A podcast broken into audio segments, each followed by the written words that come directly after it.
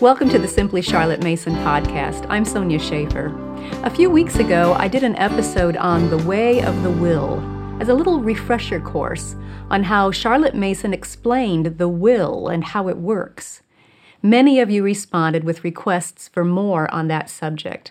So today, we're going to touch on another aspect of the will, and I'll sprinkle in more over the coming weeks and months. Be sure you've subscribed so you don't miss any of those episodes. It's an important subject. Today, I want to talk about a mental shift that can occur if you change just one word when you think about your child's will. Parents often refer to a child as strong willed when that child refuses to do what he's told. But Charlotte Mason would beg to differ. She would propose that the child is not strong willed, but weak willed. Think about it this way Let's say you've started a new eating plan and have cut out sugar. Then you go out with some friends to celebrate someone's birthday.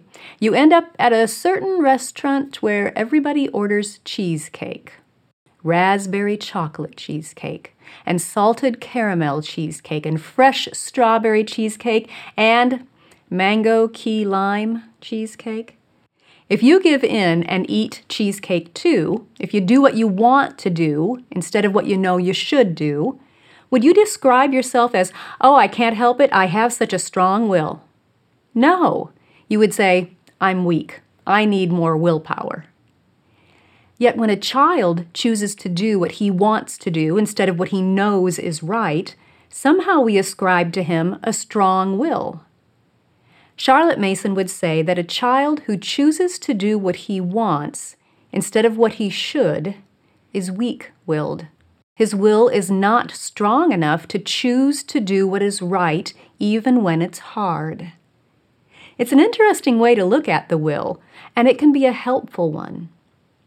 Especially with young children, their emotions can feel overwhelming at times. Now you remember that will is the gatekeeper to the heart and mind.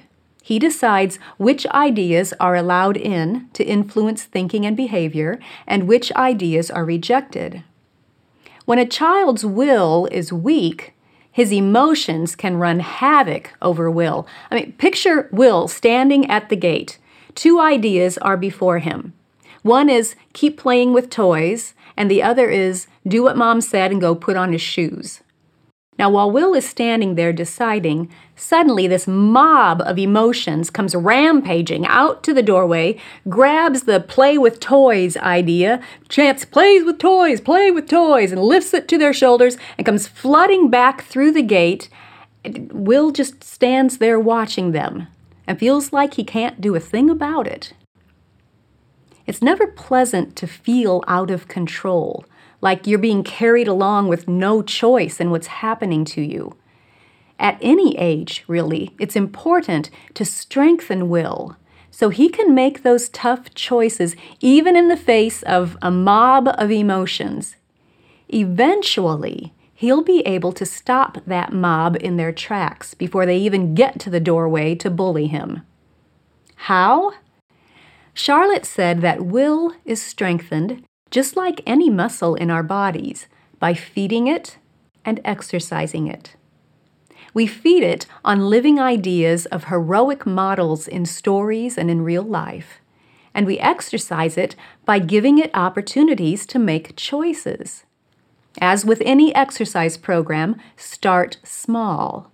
And once that level is mastered, gradually build up. Especially with young children, it helps to present small choices that have immediate built in consequences. For example, when my children were young, they didn't like to eat peas. Who would have guessed it, right? So at meal times, we would give each child as many peas as she was in age. The two year old received two peas on her plate, and the four year old got four. The rule was if you want a second helping of anything, or if you want dessert, you have to eat everything on your plate, including the peas. They had a choice. They could choose to not eat the peas and therefore not get seconds or dessert. It wasn't a life shattering decision, and don't worry, we didn't have peas every meal.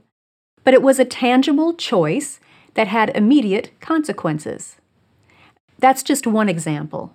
If you take a little time to reflect and brainstorm, I'm sure you'll be able to come up with many more opportunities for your child to practice making small decisions with immediate consequences. Opportunities to exercise his will so it can grow stronger. Now, keep in mind that this is not going to happen overnight, just as with strengthening a muscle. You don't do one push up and suddenly have strong biceps. It's going to be a gradual process but it's such an important one. I wrote a blog post on a fascinating study that was done with preschool aged children. It's called Charlotte Mason and the Marshmallow Test. I encourage you to read that article. I'll leave a link in the show notes for you. Basically, the young children were given a choice. They could have one marshmallow right now, or they could choose to wait until later and receive two marshmallows.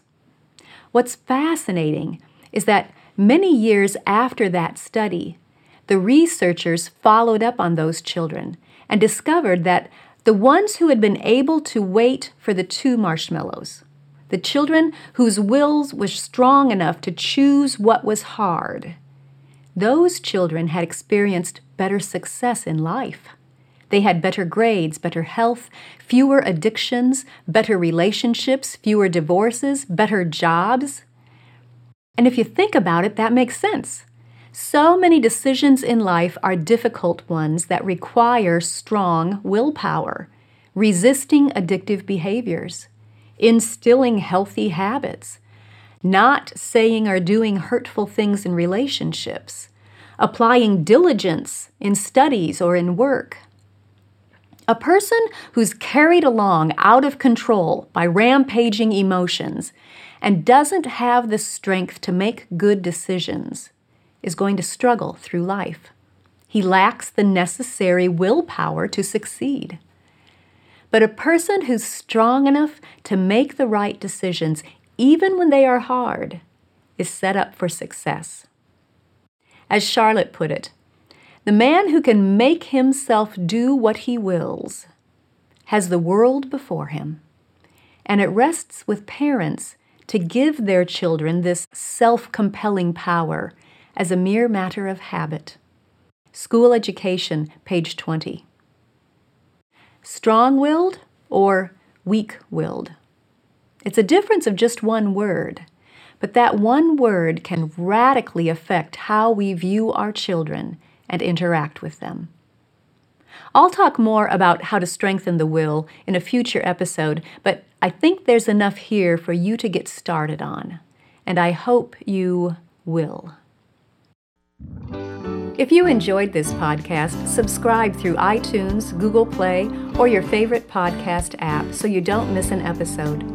You can also subscribe to the video version of this podcast or read the blog post on our website at simplycharlottemason.com. All of those links will be in the notes, along with links to any resources that I mentioned. By the way, did you know that you can tell Siri or your Echo or Google device to play the Simply Charlotte Mason podcast? Give it a try. Thanks for joining me. I'll see you next time.